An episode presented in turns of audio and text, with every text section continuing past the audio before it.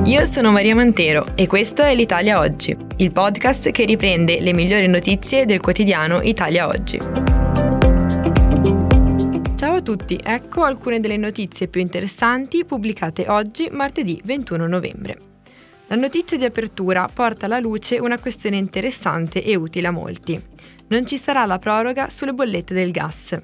Che cosa significa questo però sulle nostre bollette? 4 milioni di utenze andranno all'asta dal 10 di gennaio. Sulla proroga per il mercato tutelato del gas arriva quindi il dietrofront del ministro dell'ambiente Picchetto, che a meno di un mese e mezzo dalla scadenza chiude la porta alla proroga per il passaggio da mercato tutelato a mercato libero. Il ministro ha dichiarato che il 10 gennaio ci saranno le gare ci saranno delle valutazioni invece per quanto riguarda i vulnerabili, che saranno trattati con una metodologia diversa rispetto agli altri. Inoltre, il ministro ha spiegato che con Arera si stanno già definendo le modalità di attuazione. Che cosa succede quindi adesso? Possibile non essersene accorti, ma nei mesi scorsi nelle bollette del gas era stata data la possibilità di aderire a offerte del gestore entro il 30 ottobre. Ora però Circa 4 milioni e mezzo di famiglie, se non esprimeranno una scelta entro il 10 di gennaio, vedranno le loro utenze messe all'asta e si ritroveranno dopo qualche mese gestite da una nuova società. Bisogna quindi stare attenti, perché a differenza di come molti potrebbero pensare, non esprimere una preferenza non significa restare con il proprio gestore. Per i vulnerabili sottolineiamo che ci sarà più tempo e i passaggi saranno graduali. Passiamo ora a vedere che cosa cambia per quanto riguarda gli illeciti ambientali. La nuova proposta di nuova direttiva sulla criminalità ambientale prevede indagini rafforzate e un'azione penale sui reati ambientali con l'aumento da 9 a 18 degli illeciti attualmente previsti. Le sanzioni anche saranno più severe. Si arriverà fino a 10 anni di reclusione per le persone fisiche e per le persone giuridiche ci sarà una multa che potrà arrivare a 40 milioni di euro. L'obiettivo è quello di stabilire norme minime per la definizione dei reati e delle sanzioni al fine di tutelare meglio l'ambiente e sostituire la direttiva del 2008 che oramai è diventata vecchia. Alcuni esempi di questi nuovi reati sono il traffico di legnami, quindi contro la deforestazione in alcune parti del mondo, il riciclaggio illegale di componenti inquinanti per le navi e le violazioni gravi della legislazione in materia di sostanze chimiche. Vengono inoltre individuati anche i reati qualificati, ovvero quelli commessi intenzionalmente che provocano distruzione o danni a un habitat naturale all'interno di un sito protetto. Per questi reati le sanzioni prevedono per le persone fisiche una pena massima fino a 10 anni di reclusione per i reati qualificati, una pena di almeno 8 anni di reclusione per i reati commessi per grave negligenza che provocano il decesso di persone. Per quanto riguarda invece le persone giuridiche, per i reati più gravi è prevista appunto una pena pecuniaria, quindi una multa pari a 40 milioni. Ci saranno poi anche alcune novità che riguardano la giustizia tributaria. A partire dall'intervista che la nuova presidente Carolina Lussana ha rilasciato al nostro giornale, la notizia più interessante che la Presidente ci ha dato è che nel 2024 arriverà il bando del primo concorso per 145 giudici tributari. Ma si è parlato durante l'intervista anche di intelligenza artificiale, quella che curerà la banca dati delle sentenze. La Presidente la ritiene uno strumento utile per il supporto al giudice, ma che necessita ancora di correttivi. Inoltre, l'intelligenza artificiale non è ancora in grado di intercettare casi particolari, che ad esempio non si sono mai verificati o che comunque potrebbero meritare un'attenzione particolare in ragione della specificità della situazione.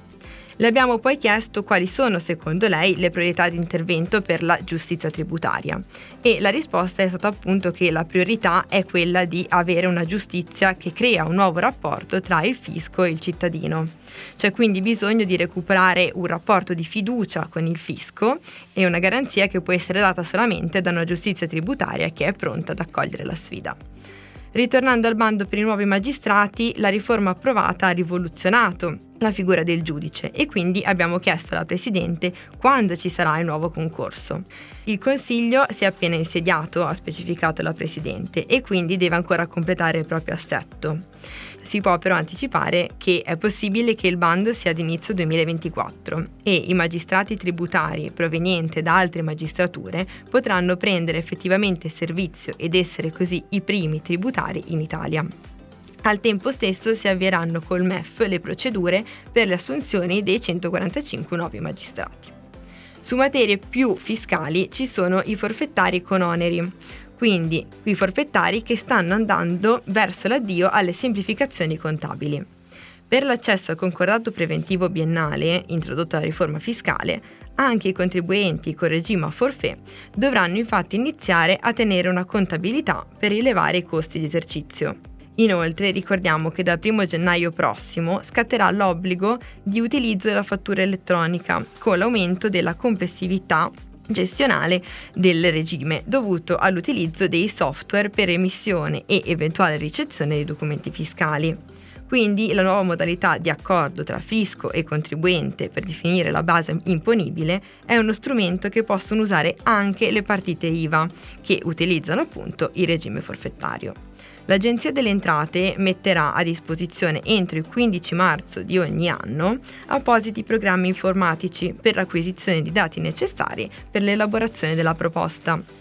Non qualificare e non indicare le spese sostenute in fase di accesso al concordato potrebbe esporre il forfettario a un duplice rischio. Il primo è appunto quello di ricevere una proposta di reddito troppo elevata perché calcolata senza considerare l'incidenza dei costi necessari per lo svolgimento dell'attività.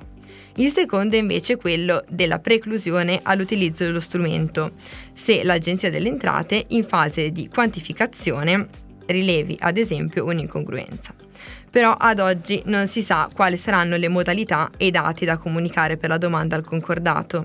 Per questo si dovrà aspettare quindi un provvedimento del direttore dell'Agenzia delle Entrate.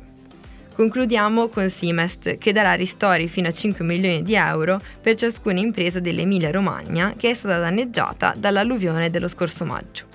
La nuova misura si chiama ristoro fatturato.